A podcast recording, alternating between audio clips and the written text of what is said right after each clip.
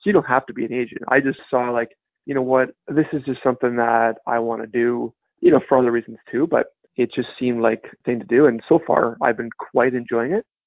Are you a real estate investor looking to sharpen your skills or a newbie looking to become one? You're in the right place. Welcome to Where Should I Invest? Real Estate Investing in Canada with your host, Sarah Larbi.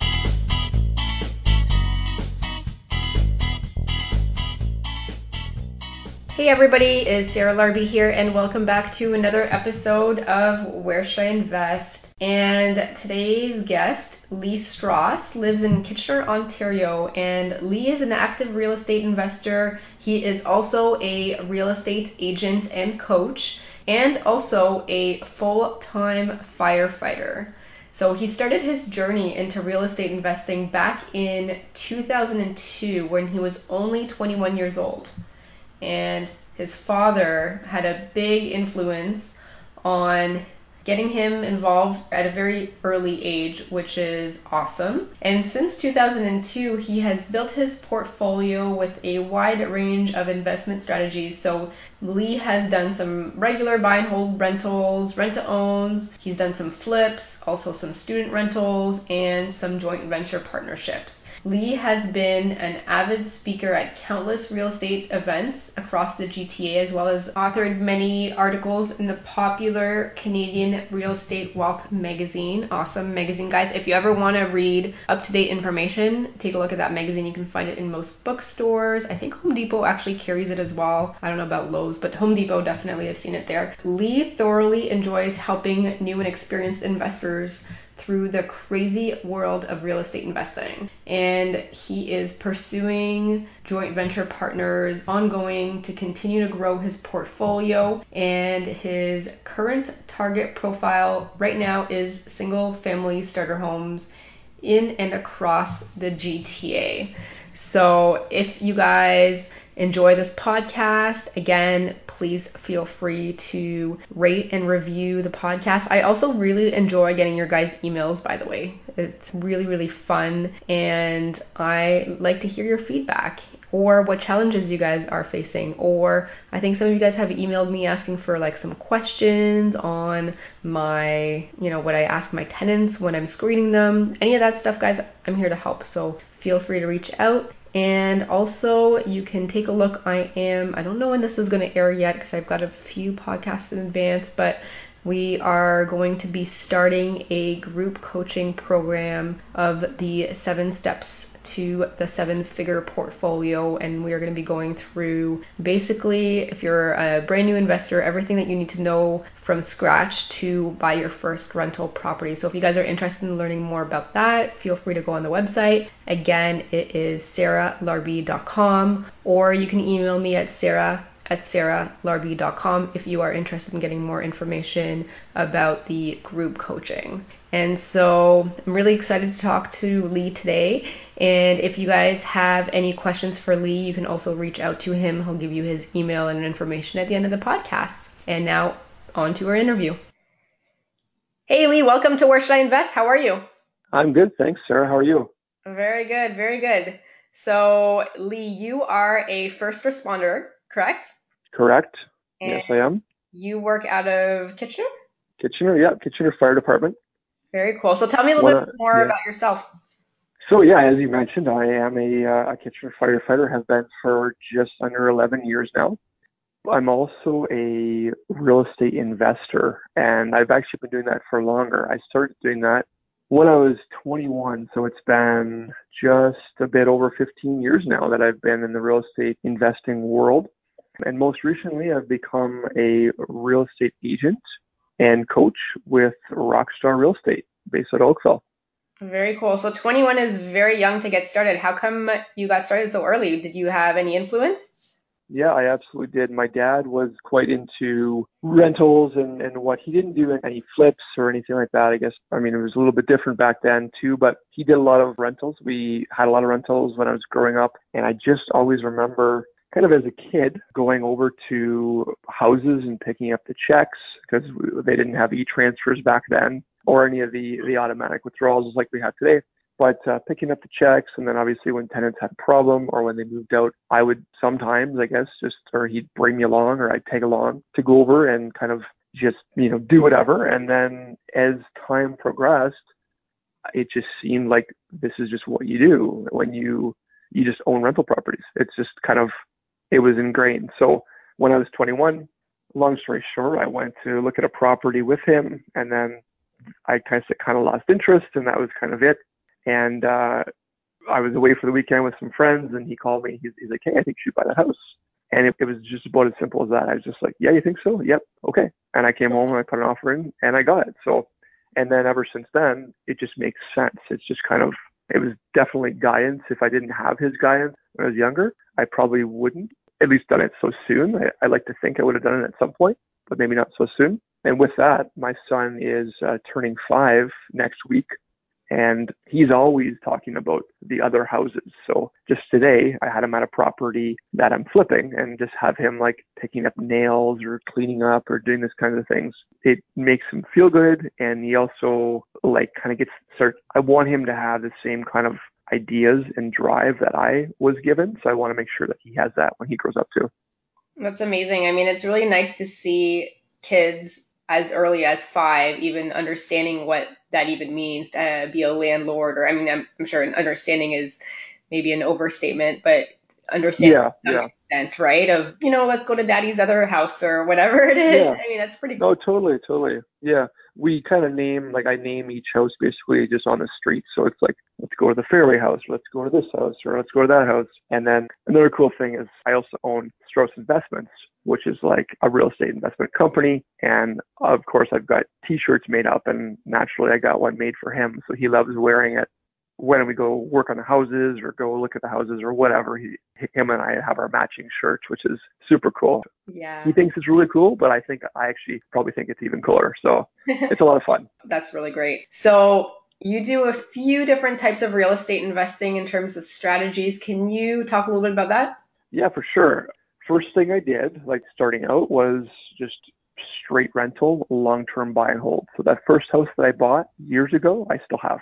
I think that was a good way to do it. It worked out well for me to buy that first property, have the appreciation over the course of the years. Because obviously, when I bought my first one, I was in no position to then turn around and buy any more because I put every penny I had into the first one for the down payment to make it happen. But sitting on it then for five years or whatever it was until I bought my next house, it had the natural appreciation from the market going up over that time, that the mortgage pay down, there's cash flow which then allowed me to buy another house, which ended up being a fixer upper that I ended up living in. So then again, it's just the snowball gets bigger. So I was able to, to do that again, but this time I forced appreciation by pretty much renovating the house top to bottom. Before I even sold that house, I was able to pull equity and buy a rent to own and then a student rental and another rent to own and I think another rent to own actually, and then some flips and, and so on and so on. So it really just gets the ball rolling just to do something and just make it happen. That's kind of what I always say is just buy something and hang on, just make it work. Yeah, so I do basically I'm not stuck on any one strategy. It's just whatever works and the right timing.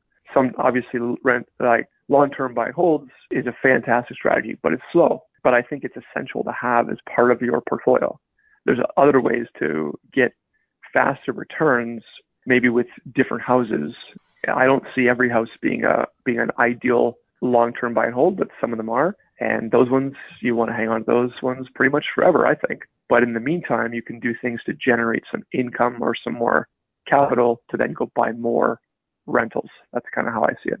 Yeah, absolutely. I mean, even for us when we started, like the first one or two were really hard because that is you're scraping your pennies together and you're making those sacrifices and you're using your own money. And then if you buy right and you do the right things, you can refinance some of the properties and buy more. I mean, that's really how like myself, like we got to nine of them.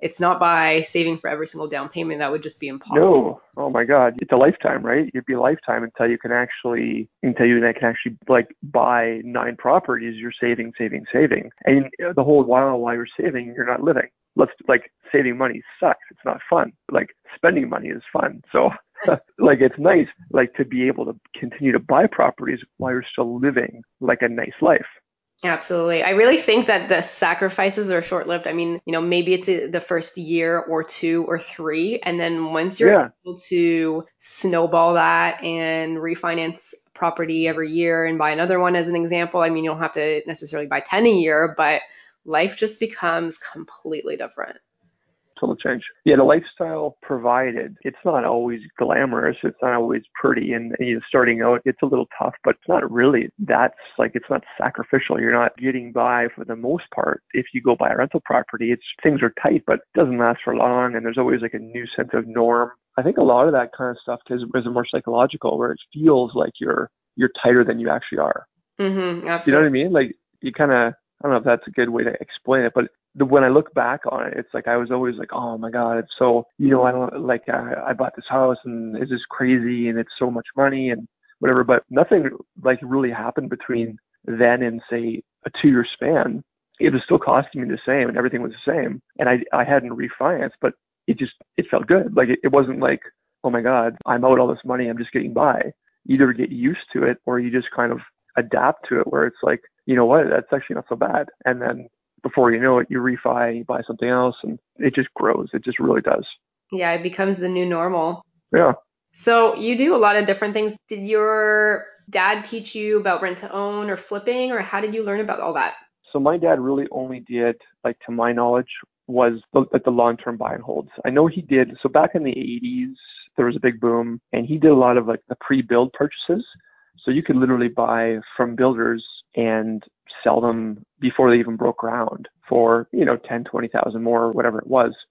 I know he, did a number of those. I know they've kind of it's not so common anymore. With sales, there's a lot of like non-assignment clauses that don't allow you to do that. But as far as like, I guess flips, I kind of learned that probably in a roundabout way from renovating my first property that, uh, sorry, my second property that I lived in. I gained a huge amount of construction knowledge, even to the point where at one point I was working with a framing company just to learn. Like I literally just said, like, I want to find a framing company, like building houses, not so I can be a framer so I, know, so I can learn how to build a house, but I want to learn more about building construction and just, you know, working with the tools and knowing this and that's like all these kinds of things. So I did that for, it, it was kind of short lived, but I did it. My father in law is actually quite a handy guy. So he was able to show me a lot of things and work with me and teach me a bunch of stuff on that first property that I renovated. And it again, it just kind of snowballs. I took an interest to it. I started a business actually building decks and fences and contracting out other work and doing some work. And it just kind of naturally just progressed into, hey, I'm gonna I'm gonna find a house because I'm into real estate too that I can put some work into. You know, change some simple things in the like the first couple times, some flooring, some paint, this, this, this, and either rent it out or sell it. And it just it, again, it just kind of grows from there. That's really cool. And I know before we started recording, and I said, let's not talk too much about it because I want to have it recorded. We were talking about just contractors and flipping and the headaches that come along with it. And you've got yeah. two flips currently that you're doing. So what's going on?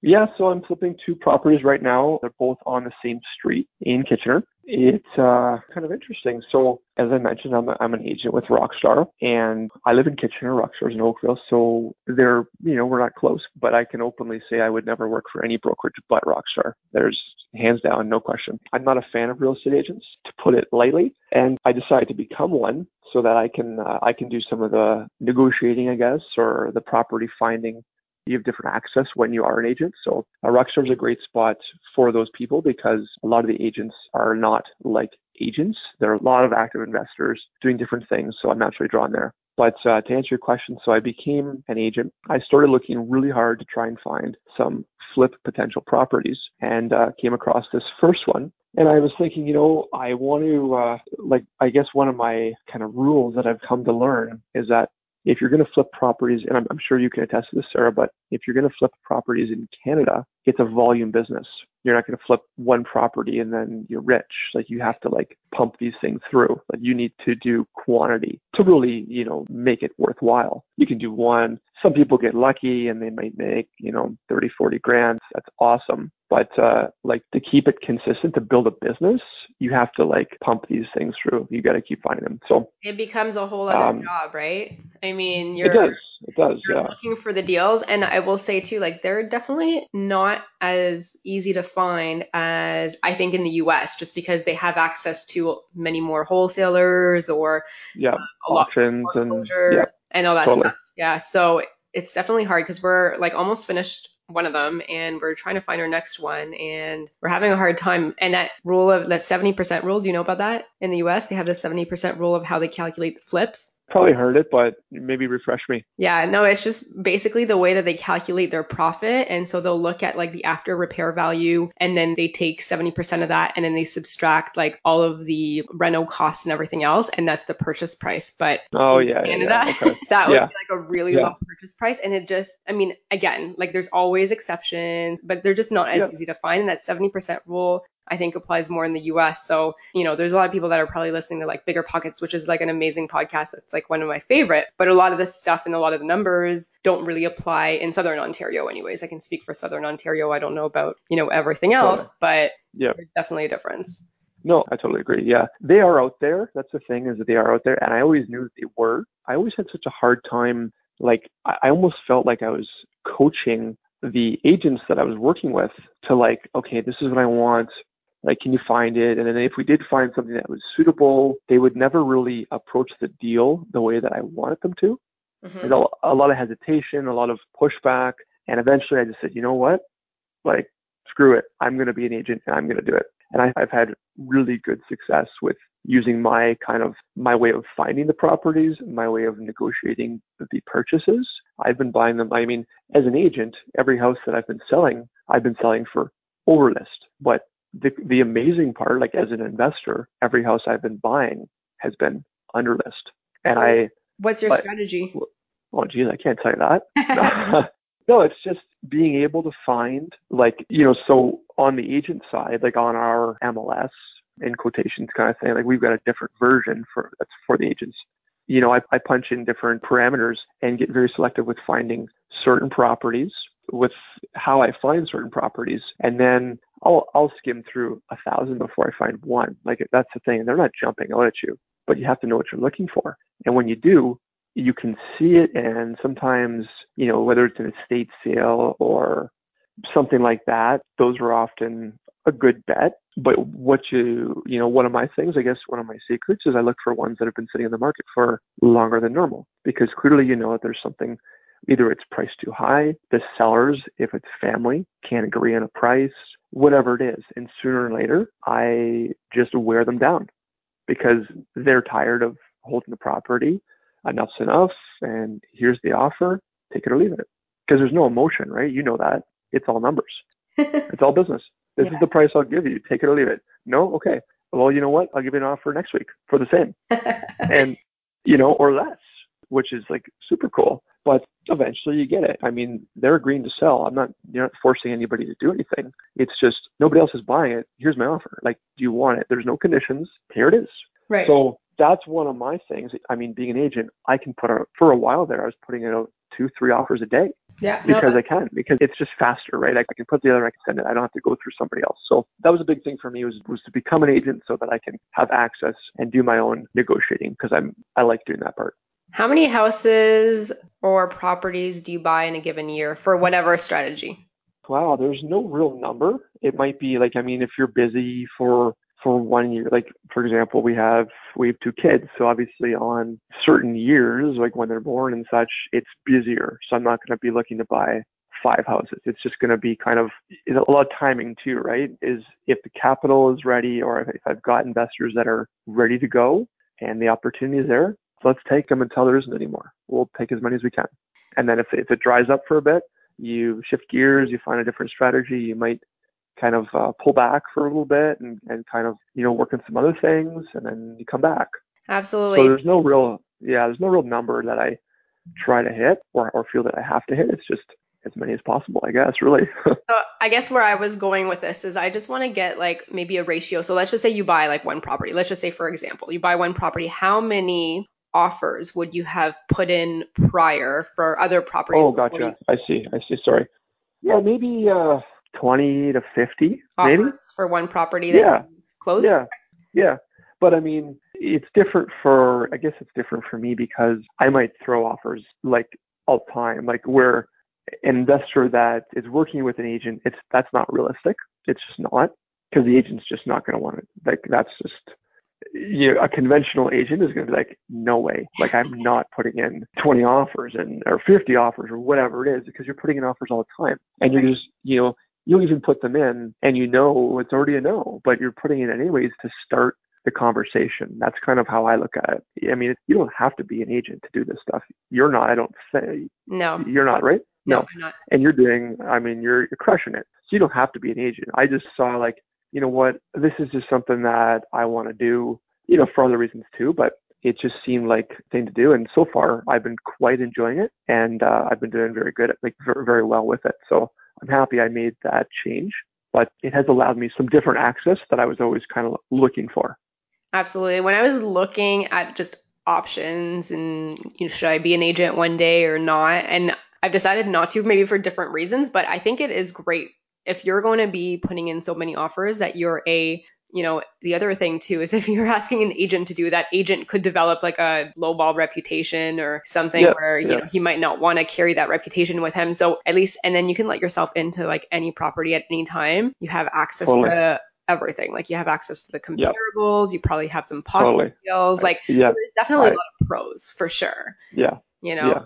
Yeah. it For sure. on For the, sure. the amount of, I mean, if you're just buying one house a year, like I don't know if it's worth it, but if you're like planning on buying multiples and you've got some joint venture partners or any of that stuff, Right.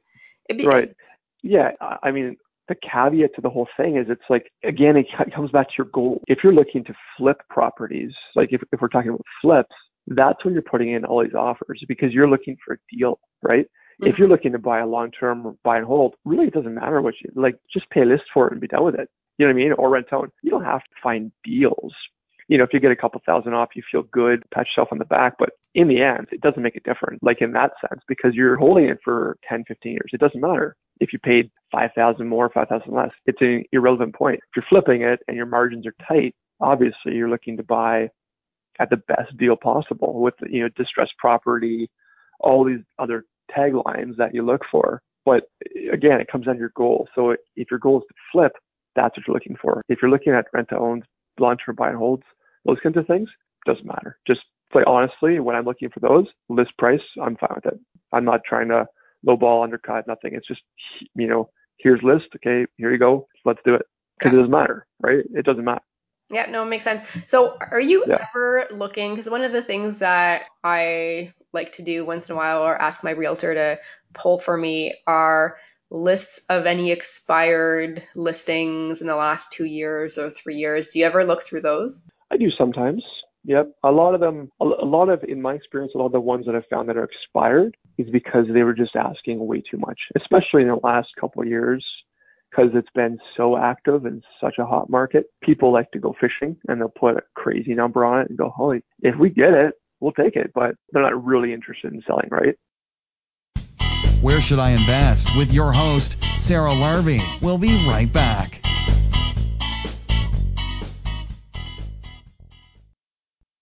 Hey guys, I just wanted to take a quick moment and pause the podcast interview here because I wanted to introduce you to Dalia Barsoum of Streetwise Mortgages. I am a big believer, as you guys probably have heard, work with a mortgage broker. They are going to help you scale.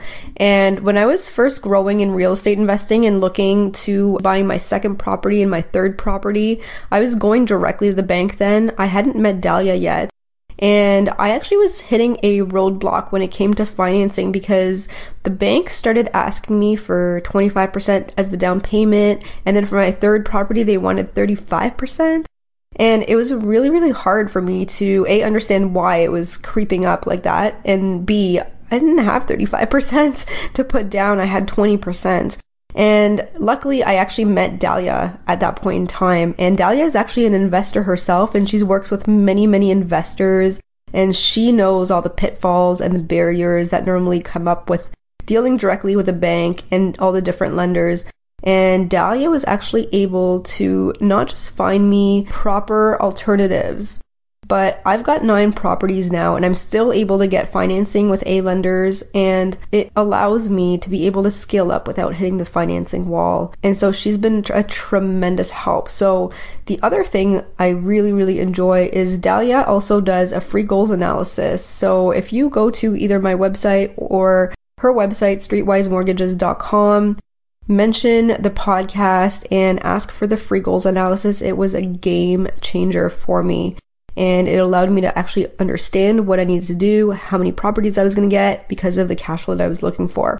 If you guys wanted to reach out to Dalia, you can reach out to her by email, which is info at streetwisemortgages.com, or you can actually reach out to her on the website at streetwisemortgages.com and then just go to the contact section. And you can also call her at 1 800 208 6255. Thanks for listening and back to the show. Back to the show. Where should I invest? Real estate investing in Canada with your host, Sarah Larbi. Right. So are you in Kitchener? Like, are you looking in Kitchener? Or are you looking in other areas as well? Yeah, I'll look anywhere. I, correct me if I'm wrong. Is the title of this podcast is it Where Should I Buy or something like that? It's, or Where to Invest? Yeah, it's called Where Should I Invest? Yeah. Originally, there right. was more of a focus on regions, and then I realized that you know if somebody's not interested in Milton, they may not listen to the Milton episode as an example. Right. Yet there is like yeah. strategies yeah. and tips. So I kind of broadened it Perfect. and kept the title. No, that's good.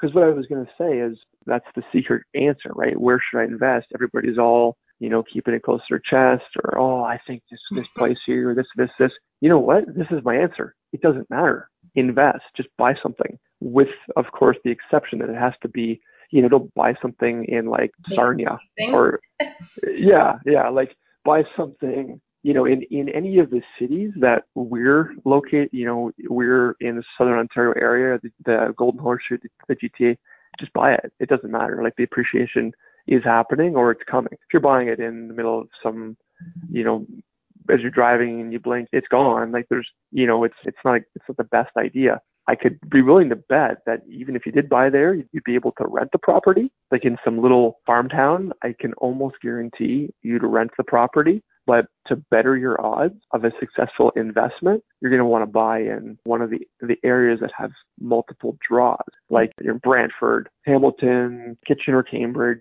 Guelph, like all these places that have reasons to be there and they have population and they have transportation and they have this, they have that. Yeah. It, that's kind of more, doesn't matter. Just buy it. Like just buy something and make it work. Yeah, I mean, the fundamentals are really important. And I do talk a lot about that on the podcast. I mean, you want to make sure that you're not buying in a place that has even, you know, one major employer population decreases and you know, so it that part is definitely important. But I think like in southern Ontario, again, I can't speak for the Maritimes or other places, but you know, because of all the immigration and the immigration that we get here, like you said, if you buy Yeah. in, you know, any proximity to like two and a half hours from, I would say the GTA, give or take, I think you're pretty okay. Yeah. But yeah, I'm willing to bet it's, it's a safe bet. It's going to work. And that's the thing too, is people get caught up in the, the like, what's the best option? It's like, again, it doesn't matter. Like you're not, you know, it's like, that's where I do some, so I do some like personal consulting as well, where it's like, okay, fair enough. What are your goals? Like, do you mm-hmm. want to flip a property? Do you want to buy it and hold it and pass it down to your kids? Like, what do you want to do? The answers are, the questions are so vague and everybody's running around spouting off answers, but it's like, well, what is your goal? And then let's figure out where you're going to buy and what kind of property you're going to buy.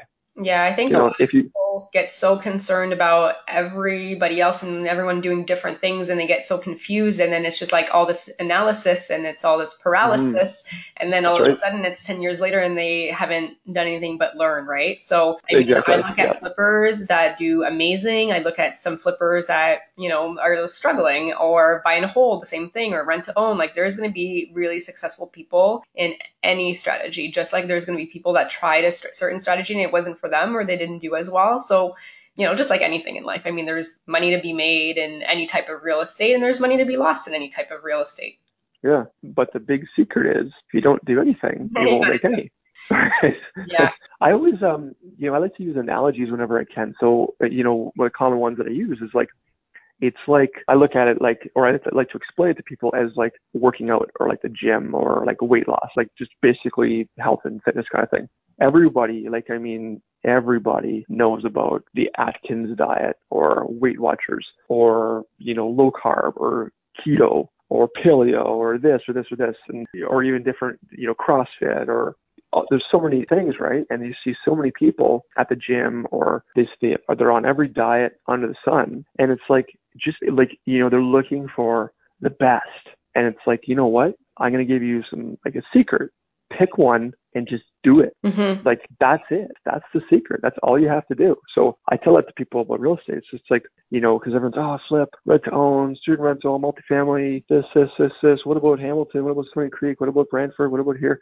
You know what? Toss a coin and buy it already. Like that's it. You just got to buy it and sit on it or flip it or rent to own it or whatever. And it's going to work. Like, you know, if you do it, if you learn about it, you know, learn enough or have someone like you or me to help them through the way, you know, help them navigate the waters, it's going to work. Like, as simple as that, right? Yeah, absolutely. And I think too, like over time, like even if it doesn't work, like what my recommendation would be is just start with something small. Like don't go ahead and buy like a million dollar property to flip, you know, if it's your first flip. No, definitely. Yeah, no, no, for sure. something like that's manageable yeah. that if your flip doesn't go well, then you can hold it and you can rent it and you cash flow as an example. So I'm a big believer in definitely, you know, take action and get started, but start with something that if it goes wrong, you're not going bankrupt tomorrow. Definitely. It's yeah, if, if you can like for example, if somebody's goal is to flip a property, make sure it's a property like in a good area that if you flip it and then all of a sudden you go to sell it and it doesn't sell, you can still rent it out or you can have some kind of option. There's got to be some other options there. This is especially when you're starting out. Like we live in our family home and I've got two flips on the go right now. I'm not going to move into one of them or I'm not going to, there aren't any options. I'm going to flip them and I'm going to sell them. And that's just, that's the end, end of story, right? It's going to happen. But I've been doing it for 15 right. years, so I know it's going to work. But yeah, if you're starting out, you know, buy something, make sure you got some options. Don't go for like a full gut. Like just try and like, you know, pretty it up a little bit, make some improvements, solve some problems. That's always a big thing. If the layout is crap, just like do anything you can to change it simply, especially in the beginning, and then, you know, put it back together and sell it. So that's going to be somebody's, in my opinion, best bet for a beginner to flip something. Yeah. And then they get their get their feet wet and go, okay, I, I like this, or you know what, it was too stressful, or it's just not for me, or whatever. Mm-hmm. Absolutely. And so, as yeah. an investor, are you walking through with your clients, you know, how to analyze properties, how to, you know, analyze a flip as an example if they want to buy a flip? Like, I mean, I think that you, being an investor, you probably have an upper hand and over many other realtors that are yeah. just realtors. Yeah. Oh, absolutely. And you know what? That's one of the reasons I became one when I was starting out. Like, after I bought my first one, you know, fast forward a few years, I started looking again and I, honest to God, I can't tell you the amount of bad advice I've gotten in the past from realtors and other people where they say, oh, this is a good house, or oh, don't buy this one. Or I, I mean, I knew this real estate guy who was an investor and he was a flipper and all, all these kinds of things. And about 10 years ago, probably now, he told me, you can't flip properties in Canada. And, you know, I was younger and I was kind of like, oh, okay, well, if he says it, like I can't, like I, I'll just stop thinking about flips because I'm not going to go to the states and do it. I, you know, it just wasn't practical. But then the more you go through this, it's like, well, that guy's flipping in Canada and it's working, and this girl over here is flipping in Canada and that's working. And then it's like, what the hell? Like such bad advice can derail somebody for years. So it's really important to you know to get the right advice from the right people. I always I'm I'm a big believer in that because I've gotten such bad advice from realtors in the past. And then, you know, everybody thinks, well, they're a realtor. They know real estate. But I was an investor first. And then as the years progressed and my experience went up, I was like meeting with realtors or asking them questions and thinking, you know what? I don't agree. I don't think this person's right. And I mean, fair enough. If they're not an investor, they don't know to the same kind of, you know, level or caliber or whatever as an investor might. No. And it's just like, uh, you know what? I think maybe they just don't know. And they're saying, they're giving me advice, whether it's yes, buy it or don't buy it or all it needs is this. Or, and then it was kind of weird how it all came together for me because I was doing this construction stuff and learning about that. And then looking at properties and realtors would say, oh yeah, you know, five grand. That's all it needs. And, you know, you can sell it for this. As a beginner, when I was like starting to look, I was thinking, okay, you know, that's, that makes sense. And I'd go home and I'd crunch the numbers and I was like, like five grand, that doesn't even like, doesn't do anything. Like, what is this person talking about? Where are you getting your materials and who's doing the work? Because it's not going to do it. Mm-hmm. And then, you know, bad advice. So I'm glad I didn't take that. And basically what I learned is that they don't know. Like they just don't know enough to advise in that way. And some of them do. Granted, absolutely some of them do, but some, but some of them don't. That's kind of a, a really important thing. I'm sure you've come across that before too. Yeah, absolutely. You know what? I think I will say that, you know, hopefully everybody, and I say this a lot, but hopefully everybody that listens to this uses a realtor that's an investor. It doesn't matter who or what, but as long as they're an investor and they understand. Because, you know, I was actually on my way to the airport last week and I was flying to Ottawa and I took an Uber and of course I like to talk about real estate with everybody, but this guy yep. he had a condo in Oakville that he was renting and he started renting it in June 1st. So we started talking about it. I'm like, "Oh, okay. Well, how did you screen your tenants and, you know, like how did you, you know, find them or whatever?" Like I was just talking and asking him a bunch of questions yeah. and he's like, "Oh, you know, my realtor found the tenants for me." I'm like, "Oh, okay, that's great." I'm like, yeah you know, you guys signed the new standard lease. And he's like, what are you talking about? yeah. and right. it's like, oh, so then it turns out the realtor didn't even sign the right lease with that tenant. And I'm like, well, you might want to ask them maybe potentially to, you know, at least have that information for the next person because they yeah. Are not all up to date on the information, unfortunately, right? So, you know, if you guys are listening, wondering what I'm talking about is as of April 30th, the yep. government in Ontario wants us to all have the same standard lease. Of course, you know, talk to your paralegal so you can add your proper clauses. That's really important because there's still a lot of stuff missing, but that's the new lease. So most realtors, unfortunately, aren't up to date, and some of them are still using their old lease agreements. Yeah, it's the old the OREA forms and such like that. But and again, like that right there hits home to me, where it's like depends what are your goals, like, you know, what your goal is your goal to buy a family home and live in it? Then a realtor, there you go. Like they're going to be good to advise you on that. But if your goal is to accumulate like a portfolio of properties, like the real, the same realtor that sells, let's just say, I know you're big on millennial stuff. So let's say first time home buyers, you're going to use your parents' realtor. Well, right. if they're a realtor, a right, like, and they don't have an investor background, they're selling one property to Mr. and Mrs. Smith every 20 years. And if that's your goal is to buy a house and live in it for 20 years, perfect. But if, if you're wanting to, you know, amass a portfolio of, you know, student rentals or rent to owns or whatever, yeah, you know, or flips, whatever it is, a multifamily, it doesn't matter. That realtor better know about that stuff. Like they should have a portfolio themselves. That's like I'm a big believer in that. Hence why I became one. Yeah, no, absolutely. Well said. Yeah. Cool. So let's move on to our lightning round questions. So, in every podcast, I ask the same five questions to every single guest, and you are going to give me the first answer that you can think of. Sounds good? Wow. Very cool. Okay. okay. and I think this is your first time hearing these, so it'll really be your first. It is. It is. Yeah. Maybe I should have. Uh, I should have listened first. Maybe. Um, okay. Question number one: What is your favorite real estate investing book ever? Ooh, Oh man, you know what? I would think like I love Think and Grow Rich, but it's not really real estate. It's probably my favorite book. But favorite real estate book would be written by Ian Sable, and it's uh, Renos Riches. Yes, that's a good one. Yeah, very good one. Number two, what's your favorite podcast? If you listen to them. I've been listening a lot to the uh, recently. You know what? I don't have a favorite, but I've been listening to the uh, the Tim Ferriss Tribe of Mentors. Yes. The, the regular Tim Ferriss one, I'm not. A, I'm actually not a big fan of. And another one that that's a favorite of mine is the the Rockstar Real Estate one that Tom and Nick put out. It's really good. Yeah, that is a good one. And it's nice too because once in a while they'll switch it up with their naturopath and chiropractor. Totally. Yeah. exactly. Exactly. It's all over the place. It's like I mean they've got their model with their business is uh, is uh, your life your terms, and they love to plug that with like chiropractor, naturopath, you know, pretty much anybody that's doing anything that's going to, you know, better your life. Mm-hmm, absolutely. Awesome. Mm-hmm. So, question number three What do you do for fun aside from real estate and aside from your job? Oh, man. Well, I honestly, real estate is fun to me. So, I spend a lot of time with that. But aside from that stuff, I spend time with my family. I like to go on family trips traveling. We did a couple of summer trips already this year. I, I'd say traveling, but just like simple stuff too, like going fishing, going to the gym, things like that. Just kind of, uh, you know, hanging out. I like to read as well.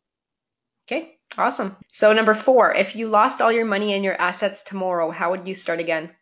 That's easy. I would, if I still have my knowledge and my experience, I would right away. I would be partnering with joint ventures, and uh, I'd be grinding. There's no question. I would be nose to the ground, and I'd be working my ass off okay. to get back to where I am. That's a great answer. Number five, last question. If somebody has $50,000 and they want to get started, how would you recommend that they spend it? Well, 50,000, it, it almost seems like it wouldn't, but as prices continue to rise, it's almost not enough for a down payment anymore in a lot of the areas that we're working in. There are ways to buy properties with less than 20%. So, I mean, that's an option would be to find a good mortgage broker and they kind of go hand in hand with a good realtor. There is differences and uh, see what you can do as far as utilizing that to buy a property. I think if you had literally 50 grand and you were just trying to start out, again, I guess it depends on their goals. If they're looking to make some faster capital, then they'd want to do a flip. If they want to, if they're just saying, you know what, I got 50 grand and here it is, I'm going to buy a property, and buy a long-term buy and hold and just just sit on it. Okay, awesome. So, Lee, how can people get a hold of you if they wanted to reach out and know more about you? Uh, yeah, sure. Well, one of the best ways I would say right now is probably Instagram. So, Strauss Investments on Instagram. It's instant. It goes right to me. I try and share a lot of good content on Instagram with my current ongoings. Another way is through my investing business, straussinvestments.com. Currently, the website is a little bit under construction. It's not the best way, but I encourage people to go check it out. I've got a lot of my my past articles that I've written and just kind of different media things on there. And lastly, uh, by all means, Lee at rockstarbrokerage.com is my work email for Lee Strauss, the realtor. I've got uh, many different hats, it sounds like. So that's how you get a hold of me as a realtor or, or personal as well. Uh, StraussInvestments.com and Strauss Investments on Instagram.